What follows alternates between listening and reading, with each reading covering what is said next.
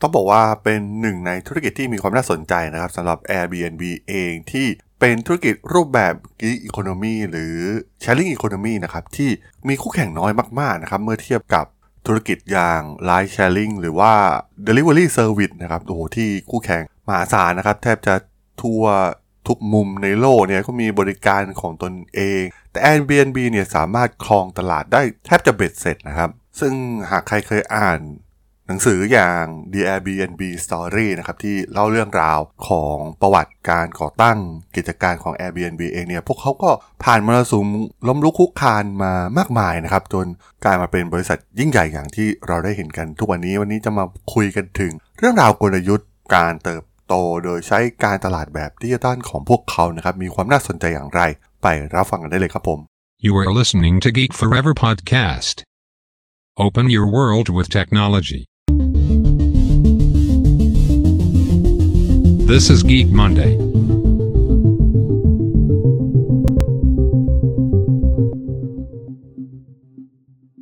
สวัสดีครับ ผมดนทราดนจากดดนบล็อกนะครับ และนี่คือรายการกิมันเดย์นะครับ วันนี้จะมายกตัวอย่างcase study ของ Airbnb นะครับ มีความน่าสนใจอย่างหนึ่งนะครับ ในการใช้การตลาดแบบดิจิตอลในการเติบโตอย่างก้าวกระโดดของพวกเขานะครับ ซึ่ง Airbnb เองเนี่ยเป็นตลาดที่ผู้คนเนี่ยใช้แชร์พื้นที่ส่วนตัวทั่วโลกนะครับ โดยให้เช่าในระยะสั้นนะครับ สถานที่อาจจะเป็นบ้านอพาร์ตเมนต์วิลล่าหรือว่าแม้กระทั่งปราสาทส่วนตัว เพื่อสร้างประสบการณ์แบบใหม่ที่ไม่เหมือนใคร Airbnb เองเนี่ยก็ตั้งขึ้นในปี 2008 นะครับ ก็ผ่านการล้มลุกคลุกคลานมามากมายนะครับ กว่าที่ จะประสบความสำเร็จอย่างที่เราได้เห็นกันในทุกวันนี้นะครับ ในตอนแรกเนี่ยแทบไม่มีใครคิดนะครับว่าไอเดียแบบนี้เนี่ยมันจะแจ้งเกิดขึ้นมาได้ มันเป็นไอเดียที่บ้ามากๆนะครับ ที่ให้ผู้คนแปลกหน้าแปลกตานะครับ มาอาศัยในบ้านหรือว่าคอนโดของเรานะครับ ซึ่งมันเป็นไอเดียที่บ้ามากๆนะครับ แล้วก็ ตอนระดมทุนช่วงแรกๆเนี่ยก็มีแต่คนไม่สนับสนุนในไอเดียนี้นะครับ และคิดว่ามันคงไม่น่าเกิดได้นะครับ ซึ่งเมื่อย้อนกลับไปในปี 2008 เองเนี่ย ตอนนั้นโซเชียลมีเดียเองเนี่ยมันก็เพิ่งเริ่มต้นเกิดขึ้นนะครับ มันก็ Facebook เองเนี่ยก็เพิ่งก่อตั้งได้ไม่กี่ปีนะครับ ตอนนั้นต้องบอกว่าช่องทางหลักอย่างในอเมริกาเองเนี่ยทาง Airbnb เนี่ยใช้กลยุทธ์ ในแพลตฟอร์มอย่าง Craigslist นะครับ ซึ่งมันคล้ายๆกับ Classify นะครับ ที่มาโพสโฆษณาต่างๆนะครับ ซึ่งตอนนั้นเนี่ยเขาก็ใช้ Craigslist เองนะครับ เพื่อให้กลุ่มลูกค้านะครับ กลุ่มลูกค้าของเขาก็คือกลุ่มเจ้าของคอนโดบ้านพักที่ต้องการให้คนมาเช่ากับกลุ่มผู้เช่านะครับ ซึ่งทั้งสองกลุ่มเนี่ยก็ถูกนำไปโพสต์ลงใน Craigslist นั่นเองนะครับ ความน่าสนใจในช่วงแรกของพวกเขาก็คือแทนที่จะทำทุกอย่างแบบแมนนวลนะครับ ให้ทุกคนมานั่งโพสต์กันเองเนี่ย พวกเขาก็ใช้ระบบอัตโนมัตินะครับ เพื่อสร้างโพสต์บน Craigslist ทำให้ผู้คนเนี่ยเข้ามาชมเว็บไซต์ Airbnb เพิ่มมากขึ้นอย่างก้าวกระโดดมากๆนะครับ ในช่วงแรกเนี่ยแพลตฟอร์มเน้นไปที่เว็บไซต์เป็นหลักนะครับ เพราะว่าตอนนั้นเนี่ยแอปมันยังไม่ได้เติบโตเหมือนอย่างที่เราได้เห็นกันในทุกวันนี้นะครับ รวมถึงการร่วมมือกับ Google นะครับ เพื่อสร้างข้อเสนอที่น่าดึงดูดให้กับลูกค้ามากยิ่งขึ้นนะครับเครือข่ายการค้นหาของ Google เนี่ยก็มีมากมายนะครับ ทั้งเรื่องของ keyword เองหรือว่า banner นะครับ ซึ่งทาง Airbnb เนี่ยใช้แนวคิดก็คือการทำแคมเปญโฆษณา banner นะครับ ซึ่งจะช่วยให้มีภาพของอพาร์ตเมนต์และห้องพักจริง และดึงดูดผู้ชมจากต่างประเทศมากยิ่งขึ้นนะครับ รวมถึงการใช้เครือข่ายโซเชียลมีเดียในตอนแรกๆนะครับ ตอนนั้นก็ยังไม่มี case study ที่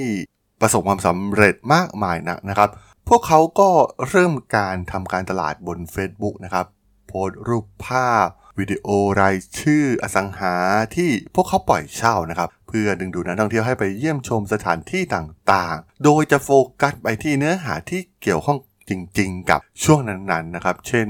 กิจกรรมอีเวนต์ต่างๆ ที่เกิดขึ้นนะครับ มีการใช้แฮชแท็กนะครับ แล้วก็เพิ่มการรับรู้ผ่านฟีดนะครับ พวกเขาก็ใช้ Twitter ด้วยนะครับ ในการโปรโมทบล็อก และโพสต์ต่างๆของ Airbnb นะครับ แล้วก็คอยอัปเดตเนื้อหาแบบทันท่วงทีให้สอดรับกับกิจกรรมต่างๆ ที่เกิดขึ้นในเมืองต่างๆ ทั่วโลกนะครับ ซึ่งบล็อกของ Airbnb เองเนี่ยมีไว้ เพื่อเป็นสถานที่สำหรับให้ข้อมูลสำหรับนักเดินทางต่างๆ ที่ต้องการที่จะหาที่พัก ความน่าสนใจก็คือในเรื่องเนื้อหาที่โพสนะครับ เพราะว่าเนื่องจากเป็นแพลตฟอร์มที่เปิด แล้วก็ทุกคนเนี่ยสามารถเข้ามาโพสได้นะครับ กลยุทธ์หลักที่เด็ดมากๆของ Airbnb ก็คือ การจัดหาช่างภาพให้เข้ามาถ่ายรูปบ้านได้ฟรีนะครับ ซึ่ง Airbnb เนี่ยมีช่างภาพอิสระมากกว่า 3,000 คนใน 6 ทวีปนะครับ ซึ่ง Airbnb เชื่อว่าภาพถ่ายคุณภาพสูงเนี่ยจะเพิ่มความน่าดึงดูดใจให้กับพื้นที่แต่ละพื้นที่ที่มาปล่อยเช่านั่นเองนะครับ ซึ่งทำให้โอกาสที่จะให้เช่าเนี่ยก็สูงขึ้นเช่นกันนะครับ Airbnb เนี่ยยังมีการจัดการประกวดวิดีโอนะครับ ซึ่ง host เองเนี่ยต้องสร้างวิดีโอความยาว 15 นาทีเกี่ยวกับสถานที่โปรดในท้องถิ่น แล้วก็โพสต์บน Instagram นะครับ ซึ่งเป็นแนวคิดที่ส่งเสริมให้เจ้าของที่พักเนี่ยรู้สึกเป็นส่วนหนึ่งของชุมชน ซึ่งจะช่วยเพิ่มการมองเห็นและการรับรู้เพิ่มมากยิ่งขึ้นนั่นเองสำหรับกลยุทธ์อีกอย่างหนึ่งนะครับ นั่นก็คือการร่วมมือกับอินฟลูเอนเซอร์ด้านการเดินทางนะครับ ให้มามีส่วนร่วมในธุรกิจของพวกเขา ต้องบอกว่า Airbnb เองเนี่ยได้ใช้กลยุทธ์ที่สำคัญและแตกต่างกันนะครับในการเข้าถึง และตอบสนองลูกค้าอย่างที่เราได้เห็น อย่างไรก็ตามนะครับมันมี 4 กลยุทธ์หลักนะครับที่ช่วย Airbnb ได้มากที่สุดครับอย่างแรกก็คือการตลาดดิจิทัลผ่านการให้คะแนนการรีวิวของ Google นั่นเองนะครับซึ่งการให้คะแนนการรีวิวเนี่ยเป็นส่วนสำคัญของแผนธุรกิจที่พักตากอากาศออนไลน์นะครับแล้วก็ Airbnb ใช้ระบบการให้คะแนนสำหรับที่พักของพวกเขา กลยุทธ์ที่ 2 ก็คือในเรื่องของคอนเทนต์หรือเนื้อหานะครับแน่นอนว่า Airbnb เองเนี่ย มักจะติดอันดับแรกๆของผลการค้นหาของเว็บไซต์อยู่เสมอนะครับ เพราะว่ามันเป็นเนื้อหาคุณภาพสูงซะเป็นส่วนใหญ่นะครับเพราะ Airbnb เองเนี่ยได้จัดเตรียมการถ่ายภาพในพื้นที่ต่างๆ อย่างมืออาชีพ ด้วยวิธีนี้เนี่ยภาพจึงให้เนื้อหาที่ดีขึ้นนะครับ ผู้ที่ต้องการเช่าเนี่ยจึงมีความสนใจมากยิ่งขึ้น ซึ่งพวกเขาไม่ได้ลงโฆษณาผ่าน AdWords อย่างเดียวนะครับ เพราะว่ามันมีผลต่อระบบ SEO ของเว็บไซต์ของพวกเขาด้วยนะครับ เพราะว่า Airbnb เองเนี่ยมีเพจที่ถูก Index โดย Google เนี่ยกว่า 3 ล้านหน้านะครับ ซึ่งส่วนใหญ่เนี่ยถูกสร้างโดยผู้ใช้ มันเป็นการประหยัดต้นทุนอย่างมากนะครับ เพราะว่าบริษัทแทบจะไม่ต้องใช้เงิน หรือเวลาในการสร้างเนื้อหาเหล่านี้เลยนะครับ แต่ว่า เนื้อหาบางรายการเนี่ยมันก็อาจจะไม่สามารถที่จะควบคุมได้นะครับ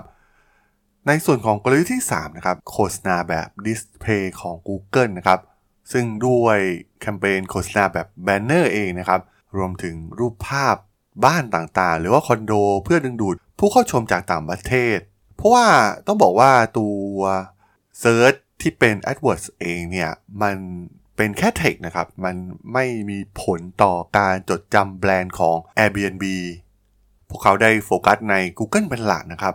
ซึ่งเมื่อลูกค้ามาเห็นภาพ banner ต่างๆ เนี่ย มันก็จะรู้ทันทีนะครับว่ามันเป็นที่พักจาก Airbnb ซึ่งมันต่างจากการโฆษณาแบบ search ที่เป็นคำค้นหานะครับ เพราะว่าในส่วนนั้นเนี่ยมันอาจจะโชว์เฉพาะเทคได้ หรือว่าเป็นลิงก์ไปนะครับ แต่ว่ามันไม่สามารถที่จะจดจำแบรนด์ของ Airbnb ได้นั่นเอง และกลยุทธ์สุดท้ายเนี่ยมันเป็นการประสานรวมนะครับของยักษ์ใหญ่ทางด้านดิจิตอลนะครับ โดยเฉพาะในประเทศสหรัฐอเมริกาเองทั้ง Craigslist รวมถึง Google นะครับ โดยที่ Airbnb เองเนี่ยจะโฟกัสไปที่ Google เป็นหลักนะครับ โดยกลุ่มของ Craigslist เองเนี่ยจะใช้ในการโพสต์ที่พักระยะสั้นนะครับ มีการแบ่งแยกกลุ่มเป้าหมายที่ชัดเจนนะครับ ระหว่างแพลตฟอร์มทั้งสองซึ่งต้องบอกว่า